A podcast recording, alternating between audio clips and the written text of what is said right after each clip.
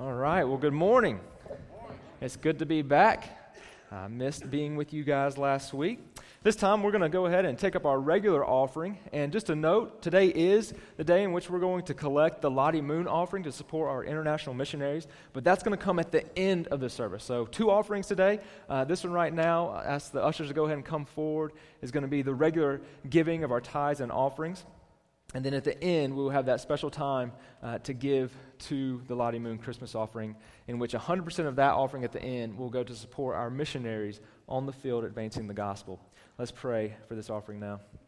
Father God, we do thank you for the privilege it is to come into uh, this place, gathered together with your people as a family united under Christ, to be able to sing praises to you, to hear from your word, and be able to participate in your mission, even through our gifts now. I pray that these gifts would be an offering of worship unto you, in which we give with glad hearts, and that you would receive this offering and use it to multiply your efforts to bring glory and fame to your name. It's in Christ that I pray. Amen. Amen. Well, did you all enjoy last week? I heard some good things about Cody and Casey Evans tag teaming. Uh, thankfully, they didn't get into any kind of brotherly brawl up here. I was a little nervous about that. Um, I was nervous for Cody, especially, if that would have happened. Um, but, but yeah, I'm excited that they got that opportunity, and I heard just great things that you all were encouraged as you saw uh, two of your homegrown boys, um, boys that you have watched grow up, proclaiming the faith and standing firm uh, for what they believe and, and the, the resurrection, the power that that is, how crucial the resurrection is to our faith. So I hope that you were encouraged by that.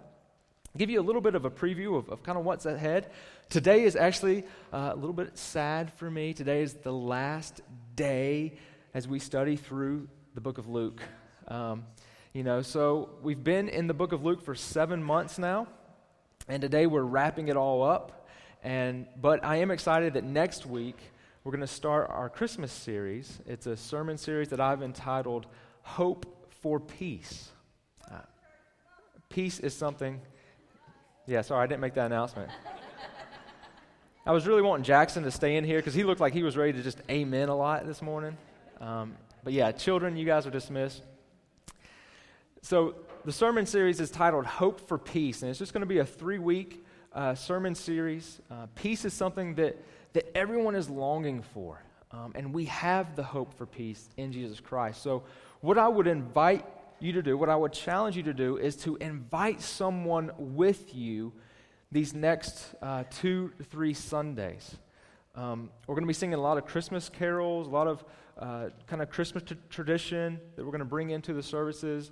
Uh, the sermon is going to be a little shorter, so you can tell your friend to come, and they're not going to be just have to sit forever listening to some preacher. Um, but around Christmas time, statistics show that people are more apt to actually attend a church than even around Easter.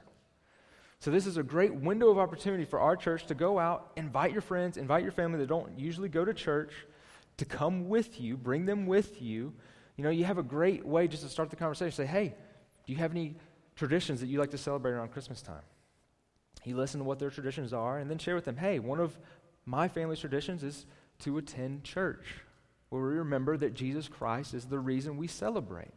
Would you like to come with me? I would love for you to come with me.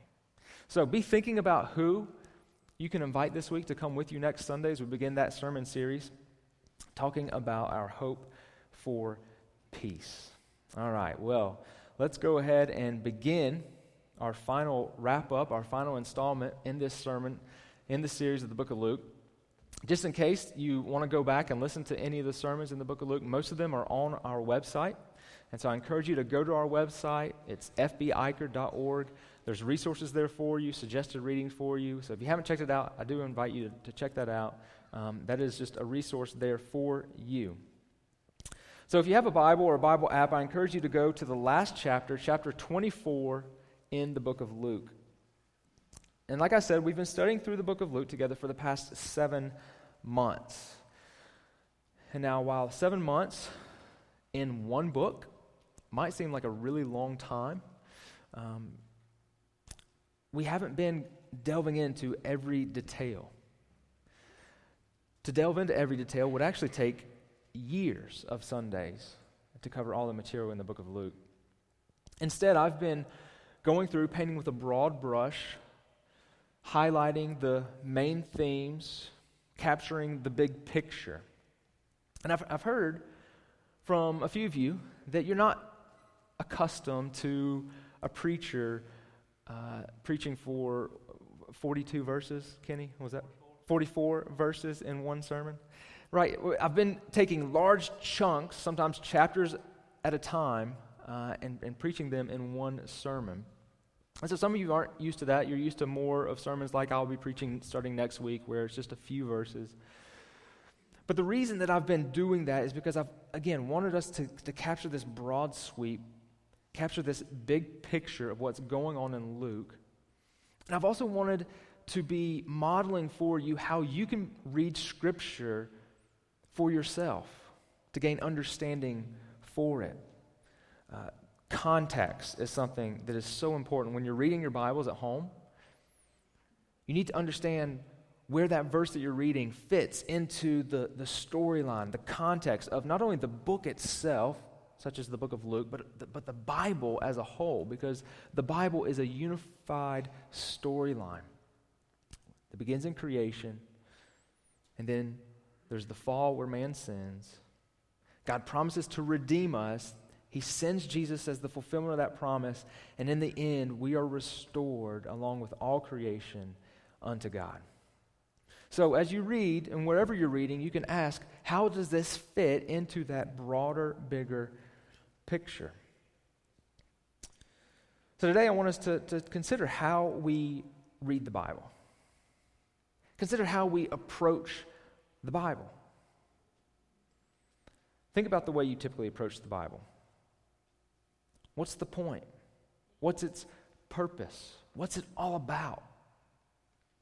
I imagine that you read the Bible a bit differently than you read Sports Illustrated, than you read Cooking Light, a recipe book, the daily newspaper, a romantic novel. I imagine that you bring different questions to the Bible than you do these other types of literature.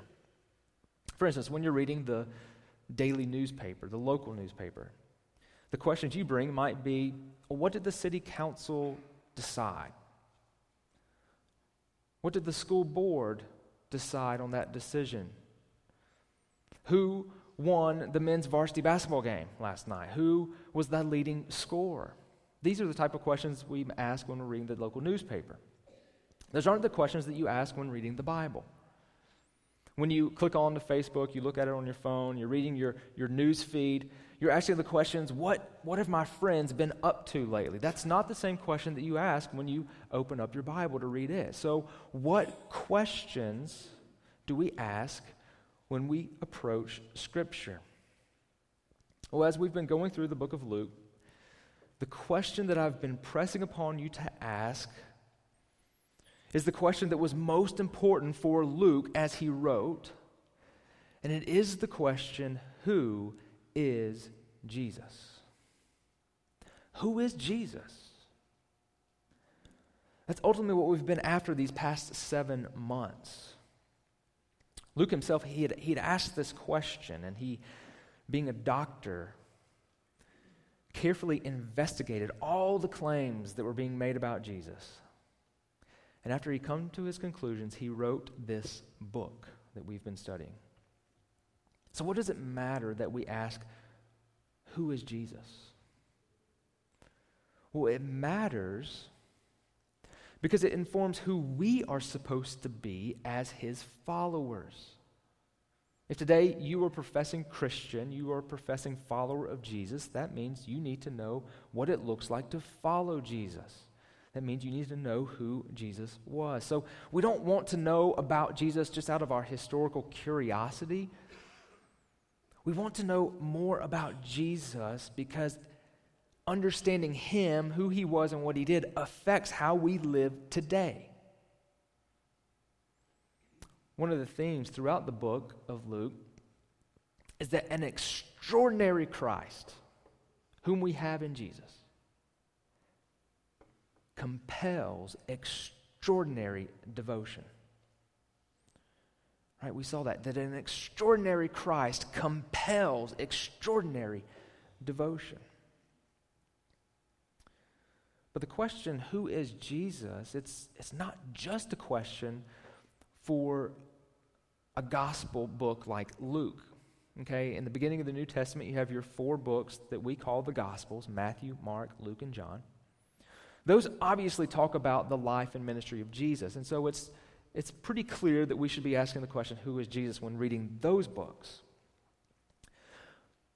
But the point that I want to make today is that we should be asking that same question who is Jesus, no matter where we're reading in Scripture? Even in the Old Testament, that was written hundreds, if not thousands of years before Jesus actually came. I want to make this point because it is the point that Jesus himself makes in the greatest Bible lesson ever taught. Right? We're going to read that today, the account of the greatest Bible lesson that has ever been taught in all of human history. So go there with me. It's in Luke chapter 24, beginning in verse 13. Luke 24, verse 13.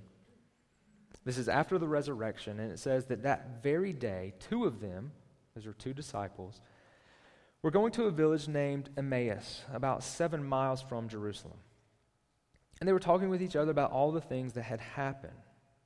While they were talking and discussing together, Jesus himself drew near and went with them. But their eyes were kept from recognizing him. And he said to them, What is this conversation that you are holding with each other as you walk? And they stood still, looking sad. Then one of them, named Cleopas, answered him, Are you the only visitor to Jerusalem who does not know the things that have happened here in these days? And he said to them, What things? And they said to him, concerning Jesus of Nazareth, a man who was a prophet, mighty indeed, and word before God and all the people, and how our chief priest and our rulers delivered him up to be condemned to death and crucified him. But we had hoped that he was the one to redeem Israel. Yes, and besides all this, it is now the third day since these things happened. Moreover, some women of our company amazed us. They were at the tomb early in the morning and when they did not find his body, they came back saying that they had even seen a vision of angels who said that he was alive. Some of those who were with us went to the tomb and found just as the woman had said, but him they did not see. And he said to them, O foolish ones, and slow of heart to believe all that the prophets have spoken. Verse 26 Was it not necessary that the Christ should suffer these things and enter into his glory? And beginning with Moses and all the prophets, he interpreted to them all the scriptures, the things concerning himself. So they drew near to the village to which they were going. He acted as if he was going farther, but they urged him strongly, saying, Stay with us, for it is toward evening, and the day is now far spent. So he went in to stay with them. When he was at table with them, he took the bread and blessed and broke it and gave it to them and their eyes were open, and they recognized him, and he vanished from their sight. They said to each other, Did not our hearts burn within us while he talked to us on the road, while he opened to us the scriptures?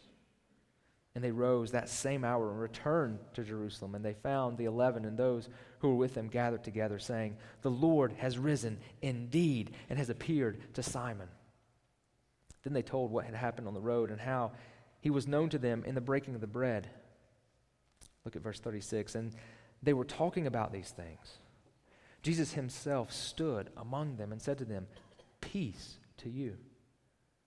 But they were startled and frightened and thought they saw a spirit. And he said to them, Why are you troubled? And why do doubts arise in your hearts? See my hands and my feet, that it is I myself. Touch me and see. For a spirit does not have flesh and bones, as you see that I have.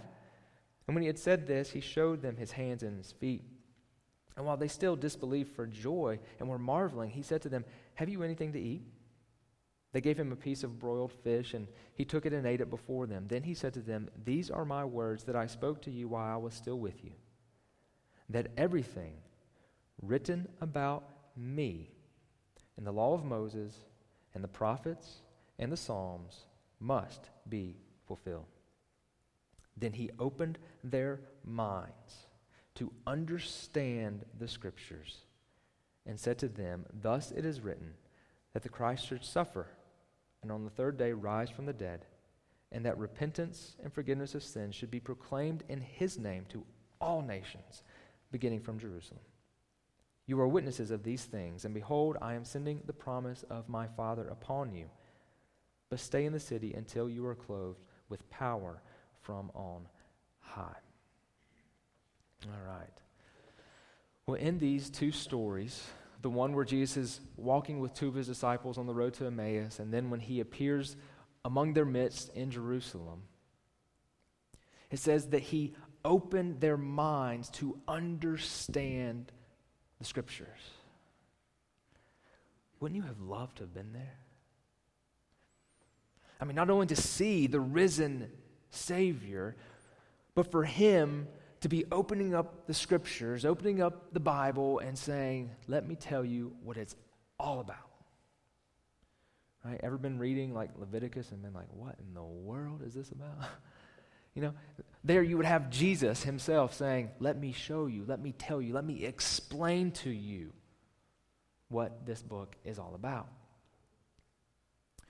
Now, understand that the Hebrew scriptures that Jesus used, that his disciples used before the New Testament was written, was classified into three different categories.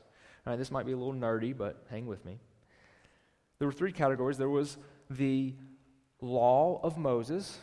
Moses was the writer, the author of that. Those are the first five books of the Bible that we have. And then there were the prophets. And then the third category were the writings, or sometimes just referred to as the Psalms, as it was here. Right? So when Luke writes that Jesus explained to them what was written about him in the law of Moses, the prophets, and the Psalms, he's essentially telling us that Jesus is explaining to the disciples that the entire Old Testament points to him. The entire Old Testament. Every single bit of the Old Testament is about Jesus. That's what Jesus is explaining. That's what Jesus is showing here. Now, this might seem odd because when you open up your Bibles in English, you don't ever find the name Jesus written on the page. But Jesus is the eternal Son of God, and so long before he was born as a baby in Bethlehem, he was at work in human history. And there are four different ways that we find Jesus in the Old Testament. So I want to give you those to help you when you are reading your Old Testament. Four different ways that we find Jesus in the Old Testament. The first way is that sometimes Jesus is predicted in the Old Testament. Sometimes Jesus is predicted in the Old Testament. This is the most familiar, the most common way that we understand Jesus in the Old Testament. For example, 700 years before Jesus was born in Bethlehem, the prophet Micah in Micah 5 2 predicted that Jesus would be born in Bethlehem. 700 years before it actually happened. The prophet Zechariah predicted that he would be betrayed for 30 pieces of silver. The exact amount that Judas would receive to betray Jesus was predicted some 700 years before it actually happened. Isaiah 53 predicts Jesus' innocent suffering, that he would be crushed for our iniquities, that he would be our substitute. Psalm 22 gives us a vivid picture, including the very words that Jesus would speak from the cross. And Psalm 2 predicts that Jesus would one day rule over all the nations, and all kings of the earth would bow down to him. So these predictions were signposts pointing the way, helping us to identify that Jesus is the Messiah. And they give us evidence that Jesus is true and valid, right? Unlike any other religious leader, other people could look to these predictions made hundreds of years ago and then testify that Jesus was God's sent Messiah even at his birth. If you remember, when we started our study of the book of Luke, you had Simeon who took Jesus in his arms and says, I have seen God's salvation. These predictions and their fulfillment in Jesus reveal that God is the one who has the power to orchestrate history according to his will. But of course, not every verse in the Old Testament is a prediction of the Messiah to come. And so, how else is Jesus to be found in the Old Testament? Well, number two, sometimes Jesus is pictured or portrayed in the Old Testament. All right, so sometimes Jesus is pictured in the Old Testament. Consider the story of David and Goliath, for example. Most of us are familiar with that story. Uh, when I played football in high school, some of the local churches would provide pregame meals uh, for, the, for the varsity team uh, before our games. And uh, during those pregame meals, the youth pastor would always get up and give us a pregame speech. Now, a lot of you are familiar with the high school that I went to. Went to Watauga High in Boone. Not exactly a football powerhouse, right? Um, just not. In fact, I've, I've, probably played in more homecoming games than any other person. Uh, do you know why?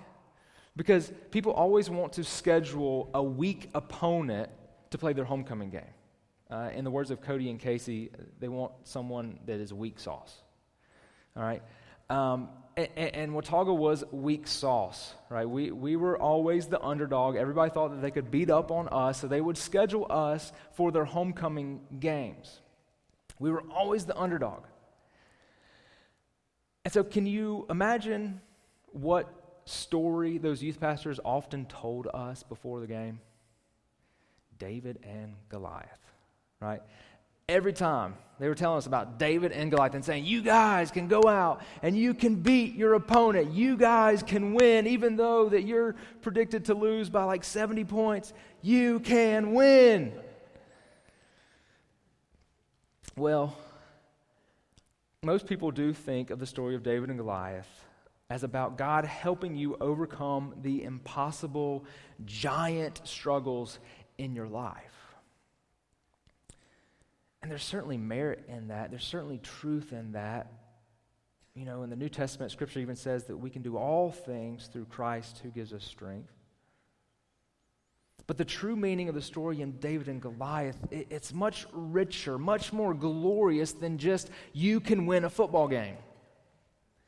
The story of David and Goliath is actually a picture of Jesus Christ.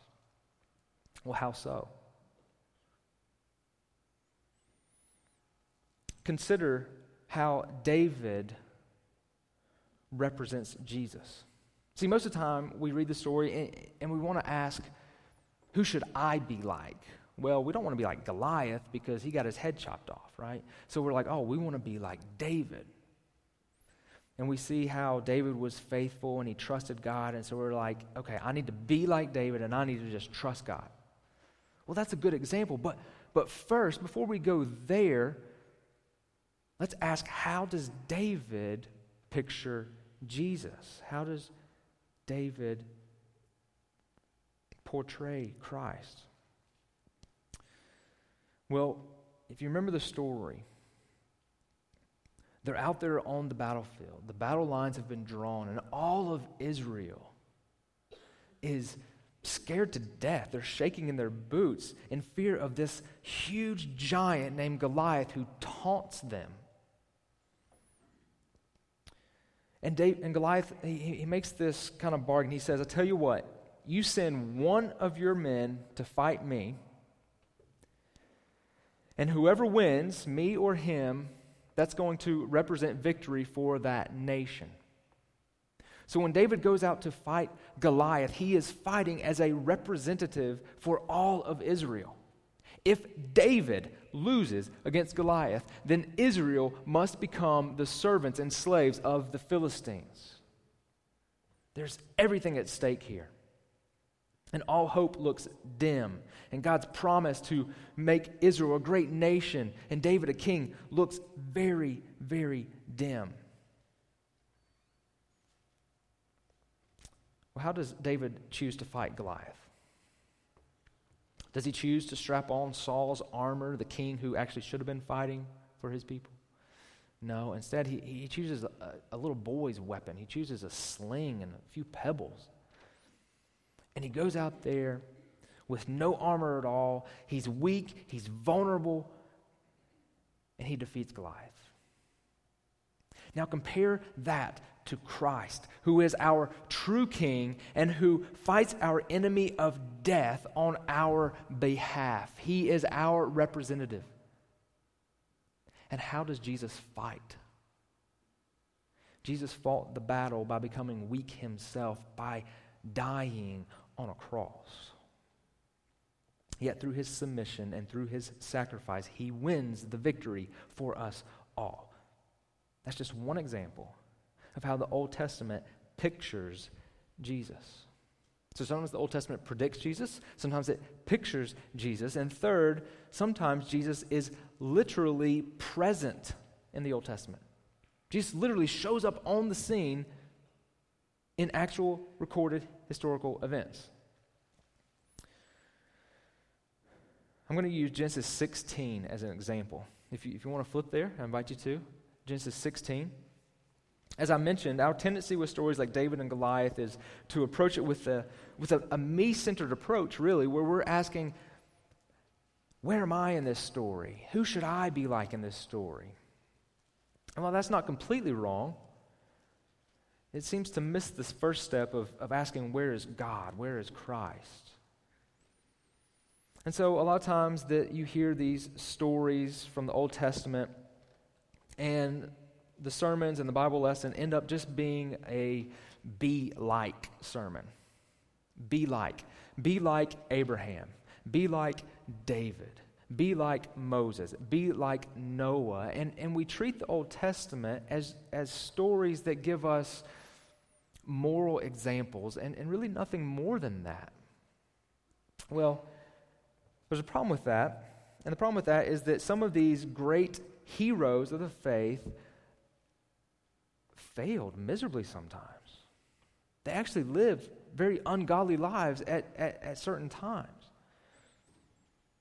For instance, in Genesis 16, we learn that Abram, who would later become Abraham, had become frustrated and impatient with God. He was 86 years old and had not yet had a son. So he and his wife, they, they decide to take things in their own hands, and Abram sleeps with Sarai's servant, Hagar and Hagar gets pregnant. The story reads like a segment from the Jerry Springer show. There's adultery and there's jealousy, and Sarai hates Hagar and abuses her, and so Hagar runs away and she has no place to go. So imagine maybe you'll think twice next time before you tell your kid, hey, be like Abraham.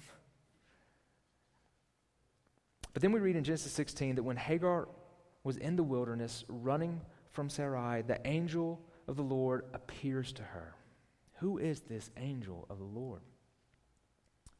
Hagar is in complete distress. She, she doesn't know what she's going to do next. She has no place to go. And the angel speaks as only God can speak. He promises to Hagar that he will give her many children. The angel knows Hagar's future. She knows she has a future, and she knows the future of her son. We don't even know that Hagar knew that she had a son. She says in verse 13, Truly, here I have seen him who looks after me. She calls him the God of seeing. What a great comfort this was to Hagar. And this angel of the Lord was none other than Christ himself, who had shown up on the scene of human history out of his compassion for this outcast Egyptian slave who was distressed and had nowhere to go. So, in the Old Testament, anytime that you come across that phrase, the angel of the Lord, that is Jesus Christ appearing on the scene of human history before he was born in Bethlehem.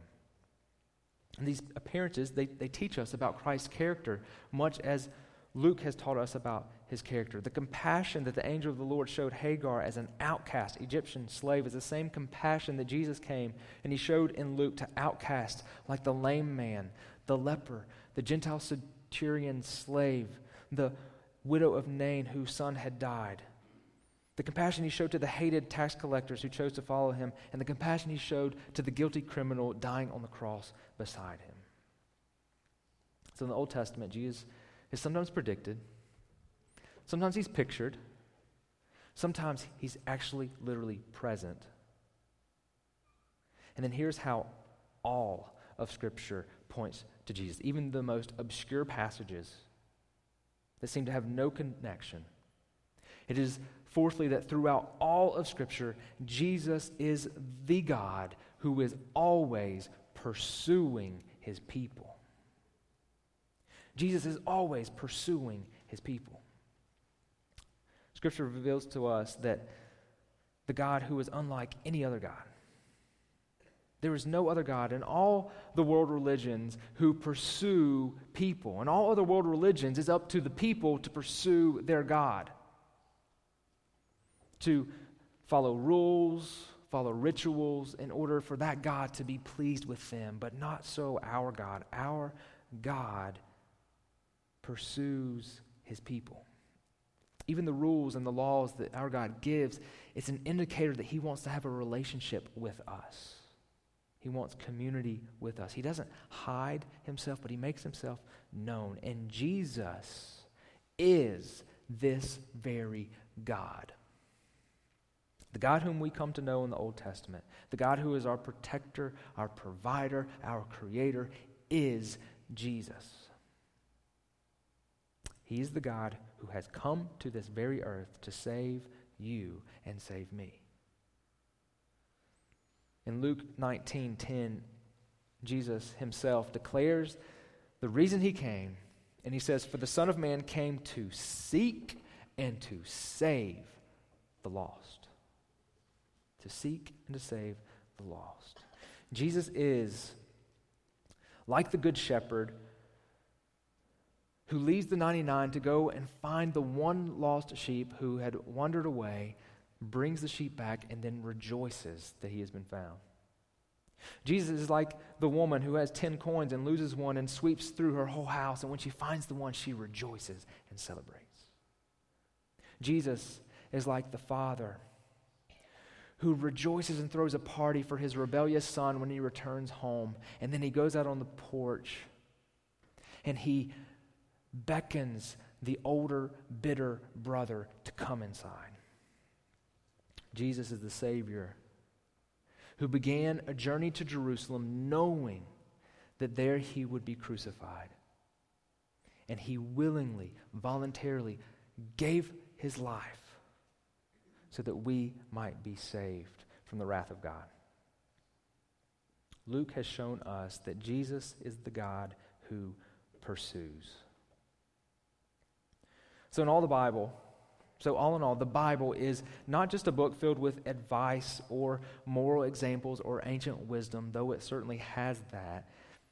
It is ultimately a book that announces good news. Good news that the God of the universe has done great things on your behalf. The God of the universe has come near, has pursued you. It's the story of the God who created the world and promises to rebuild it out of the mess that we've made it. And without Jesus, this story makes no sense. Without Jesus, all the promises are left unfulfilled. Without Jesus, this story has no bearing in our lives. It, it, it doesn't connect. But the Bible tells a story that we can find ourselves a part of. Because the one who watched over Hagar is the one who watches over us. The apostles' Lord and Savior is our Lord and Savior. The Jesus that Luke lived his life for is the Jesus that we are called to live our lives for. The God who pursues throughout Scripture is the God who pursues you today. So reflect back over the last seven months. How has God pursued you? How's God been pursuing you? What, what have you learned and what, what difference has it made in your life? I've had the privilege of being able to just this week look back over my notes over these past seven months and reflect over what God has been showing me as I've been preparing these sermons. And, and I thought it would be appropriate just to share with you a little bit of, of how God has been pursuing me through this series in the book of Luke.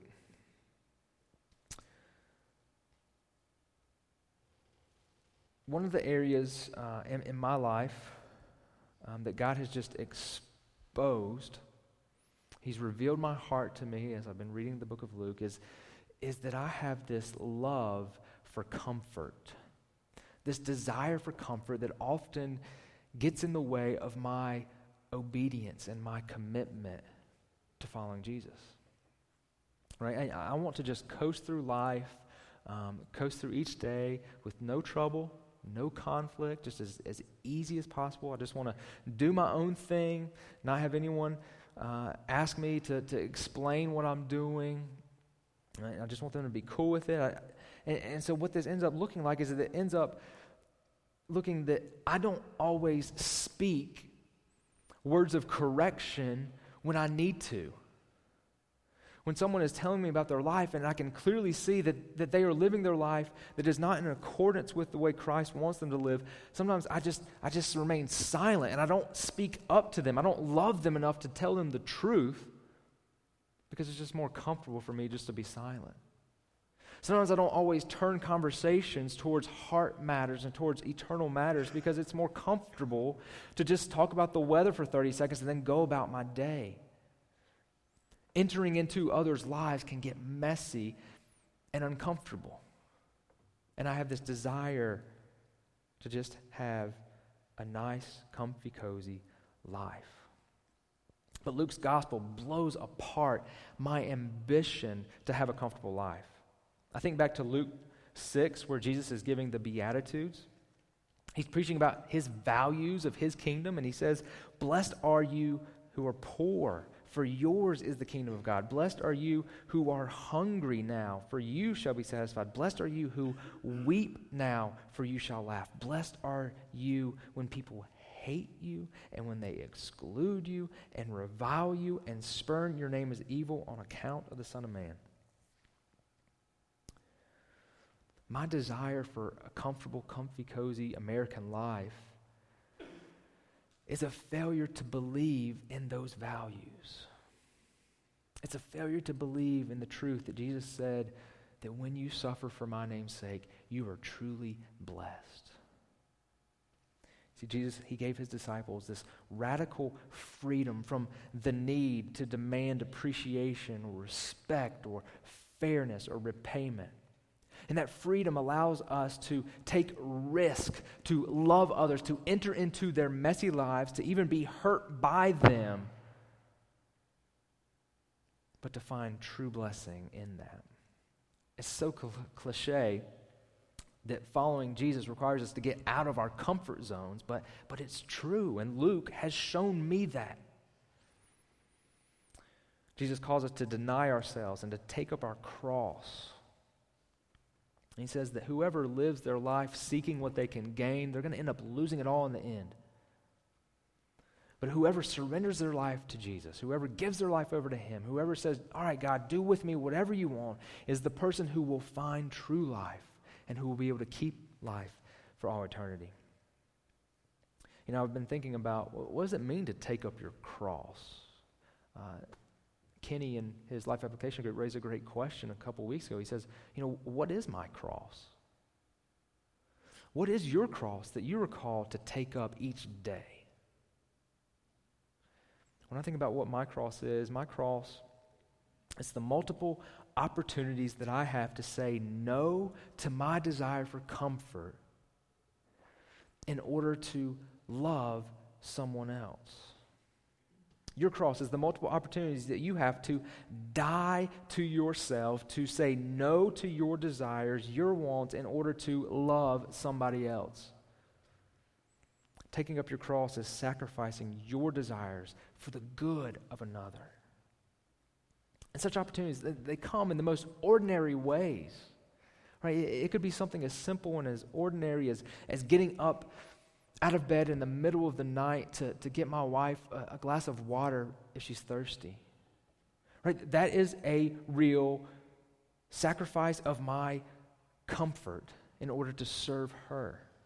And that's such a small, small, small sacrifice. Maybe it shouldn't even be classified as a sacrifice. But it's those little moments in each day that God uses to pursue you, to mold you to be more like his son, Jesus. Luke has highlighted for me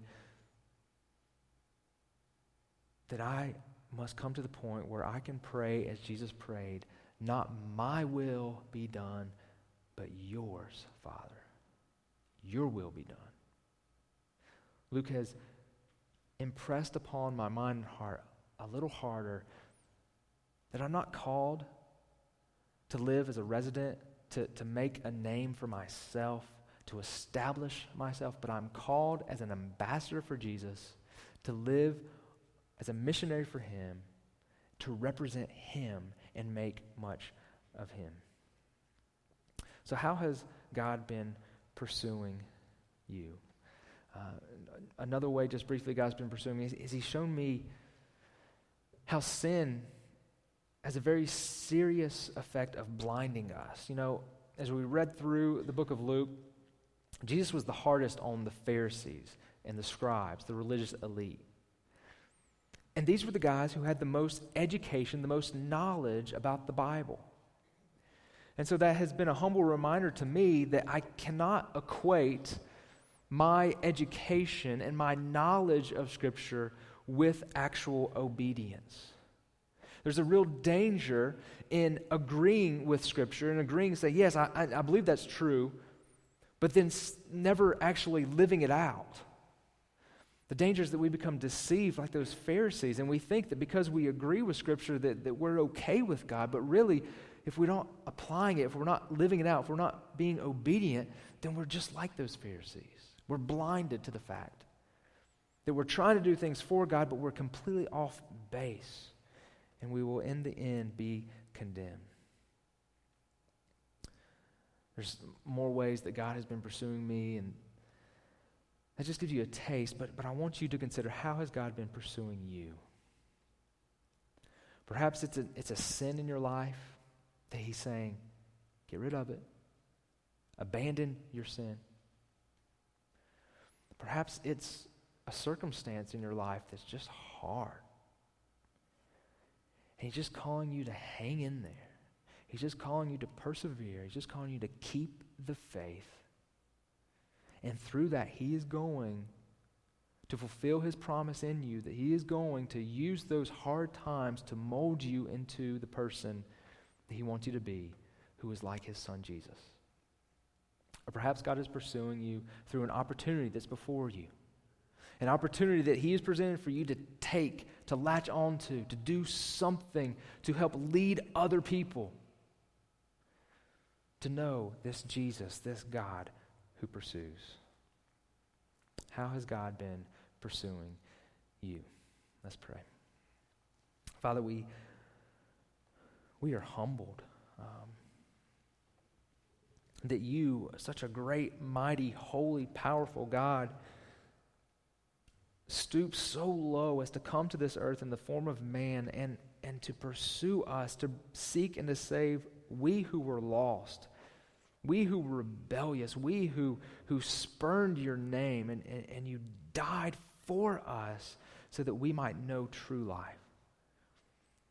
Father, I pray that as we come to your word, we will realize that you speak, you reveal, you make yourself known so that we might know how we ought to live our lives.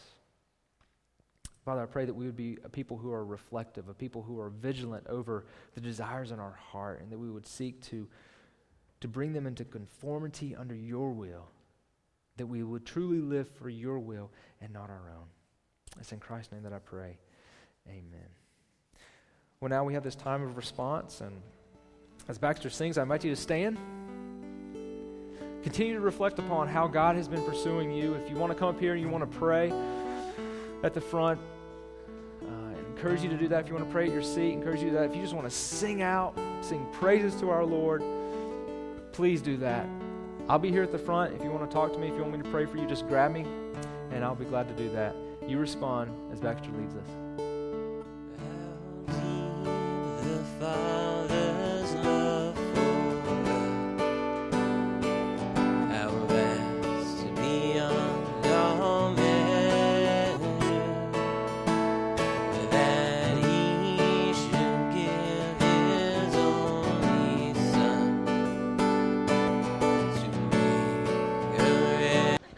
Yeah, it's on. Let me move up on stage. Our pastor search team comes to you with exciting news. We want you to mark your calendar for January 12th and 13th. During that time, on the 13th, we have a pastoral candidate who will be here to meet with various teams uh, to be introduced to him and us, uh, he to us and us to him. And during that time, we want to discuss the team jobs and how he will fit into uh, our church. Uh, that uh, on Saturday the 12th, we will do uh, meet and greet from about 10 until 3 with various specific teams coming in. Uh, have a pretty busy day.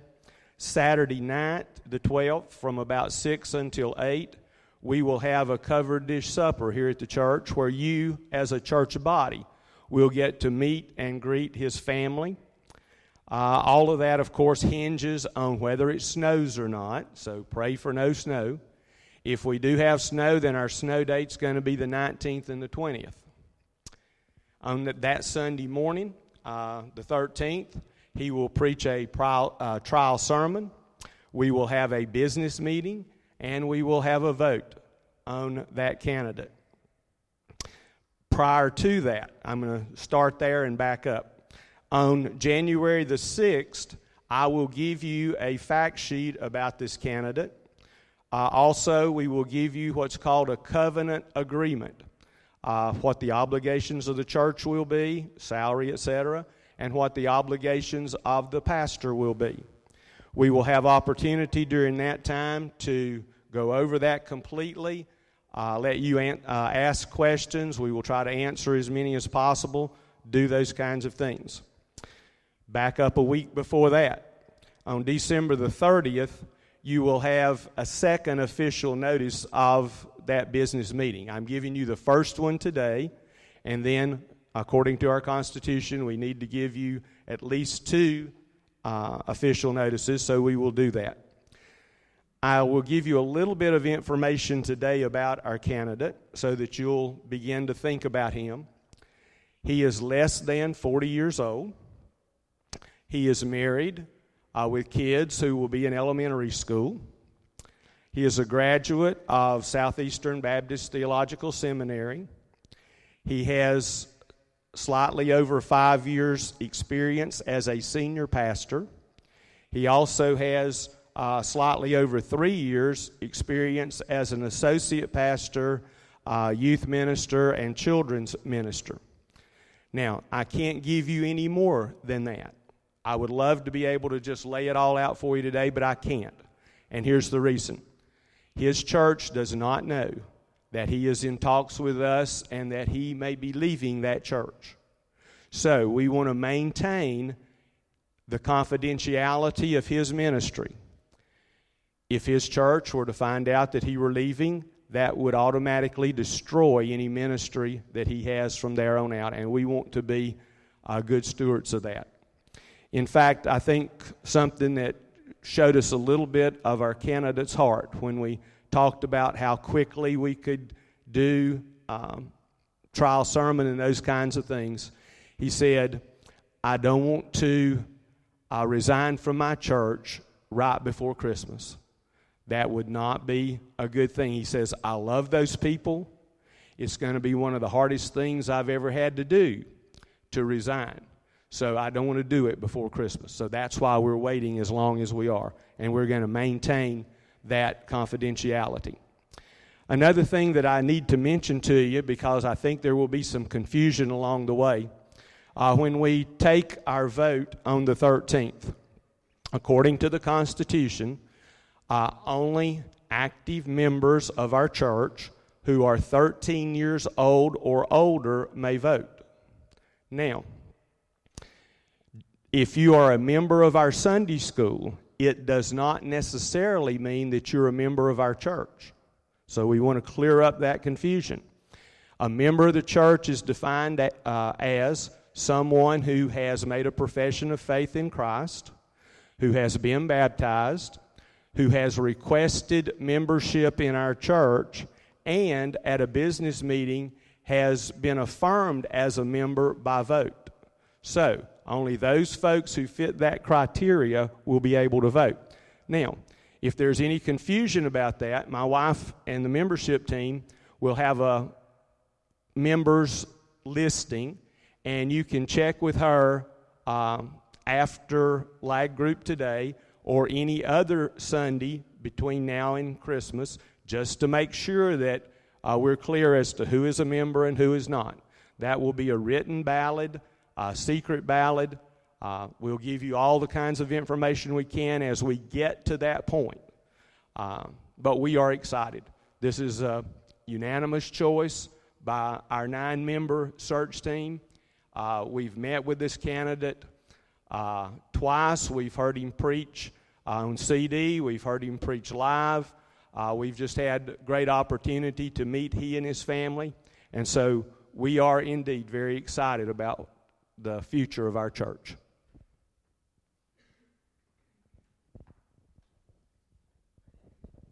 Thank you, Jimmy.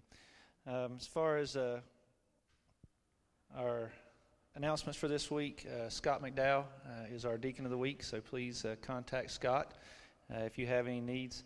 Uh, Women on Mission, thank you for saving us postage as far as sending out our Christmas cards. If you'd like to send your Christmas cards by way of our Women on Mission, uh, the post office, it's at the back table. Um, also, there's a mission trip to New Jersey coming up in January, so if you're interested, see Brother Fess. And I'm really looking forward to Sunday, December 23rd at 6 o'clock seeing uh, the FBI Kids presentation of Noel the First. So please mark that on your calendar. Um, do not forget that we do have an opportunity to serve as a church uh, with the Salvation Army uh, on Christmas Day at 4:30. So if you'd like to volunteer uh, for that ministry, please see Rose Gladwin. And Christmas caroling uh, on December 18th. Uh, we're going to meet at 6:30, and we're going to go out and sing a few Christmas carols to our those of our church who are shut in. Uh, so we'll take a little Christmas joy to them. Other than that, uh, Brother Vernon wanted me to announce that the Wisdom Walkers uh, will be meeting at uh, Miss Christine's house uh, Tuesday at 10 o'clock uh, for brunch. And um, you need to meet Brother Vernon here at 9:45 if you don't know the way to Miss Christine's. I had to apologize to Miss Christine this morning.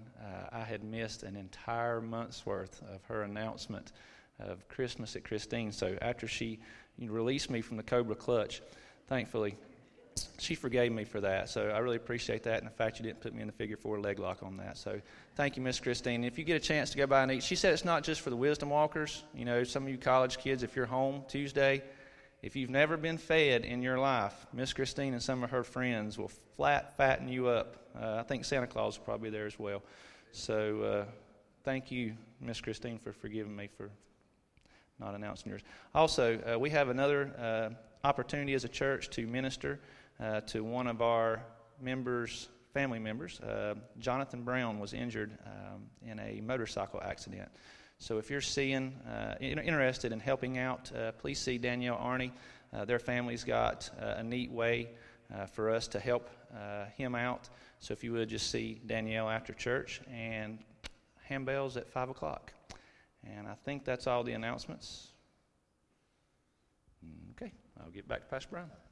All right, now we have a, um, a wonderful opportunity to do our Lottie Moon. And I just want to say that, that God is at work uh, with First Baptist Eichert. He has plans um, for this church that, that, I am excited about. And so, um, tell you a little bit more about the Lottie Moon Christmas offering.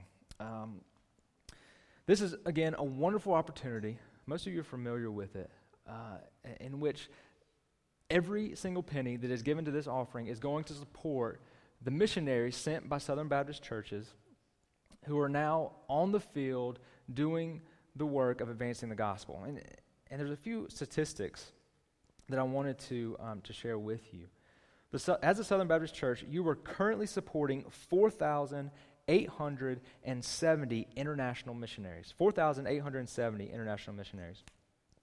And among these missionaries, they are in 787 unreached people groups. So there are 787 unreached people groups who are being engaged with the gospel of Jesus Christ. Now that's incredible. That really is incredible. That is reason to celebrate because what an unreached people group means is it means that among that people group, among that population, there are less than 2% who are believing Christians. Practically, what that means, because most of these are in undeveloped uh, countries, is that if a person among those people groups wanted to hear about the good news of Jesus Christ, they would have to walk outside of their community. They would have to travel for perhaps days, perhaps weeks, perhaps even months before they even encountered someone who could explain to them the gospel, who could open up a Bible to them and read it to them. And even then, when they had journeyed so long to get to that person who had a Bible, who knew the gospel, the chances of them understanding that person might be slim because they would probably speak a different language. And so we have missionaries who are targeting 787 of those unreached people groups who are in their culture, who are working to plant churches in their culture, get the gospel, get the scriptures translated in their language and in their dialect so that those people may know the good news of Jesus Christ. So that is the exciting part that this offering, as you give, you are being a part of that work. But the flip side of that is that there are still 3,167 people groups not yet engaged. 3,167 people groups, not yet engaged. And so there is great need not only for money to support the missionaries who are there, but there's great need for more missionaries. Jesus himself said it best in Luke 10, verse 2. He says, The harvest is plentiful, but the laborers are few. Therefore, pray. Pray earnestly, he says, to the Lord of the harvest to send out laborers into his harvest. So here's, here's what we're going to do. Have you prepared your offering for the Lottie Moon? If you haven't, go ahead and, and, and get out your checkbook, get out your wallet. Uh, if you don't have any form of payment, make a commitment to go online today, and you can pay online. There's a link from our website um, to be able to, to give to the Lottie Moon offering. If you want to give to something that is going to help advance the gospel, this is the best place to give, I'm convinced of. And so, what we're going to do here is um, they're going to play a video, and take your offering with you, bring it up here to this box that you see on the stage. When you drop it into this box, you're not done. Then pick up one of these sheets of paper, half sheets of paper that are beside the box. And what is on here is um, just a, a, little highlight of a country and the missionary work that's going on in there. So take that card and right now, before you stick it in your Bible and take it home and you lose it, take that card either by yourself or with your family and, and find a place in this gymnasium and pray for that country, for those missionaries. All right, so everybody understand? Let's cue the video, and then we're going to come, bring your offering, drop it in the box, grab a piece of paper, and pray for that person right now. So, um, there's, there's really no order to do this.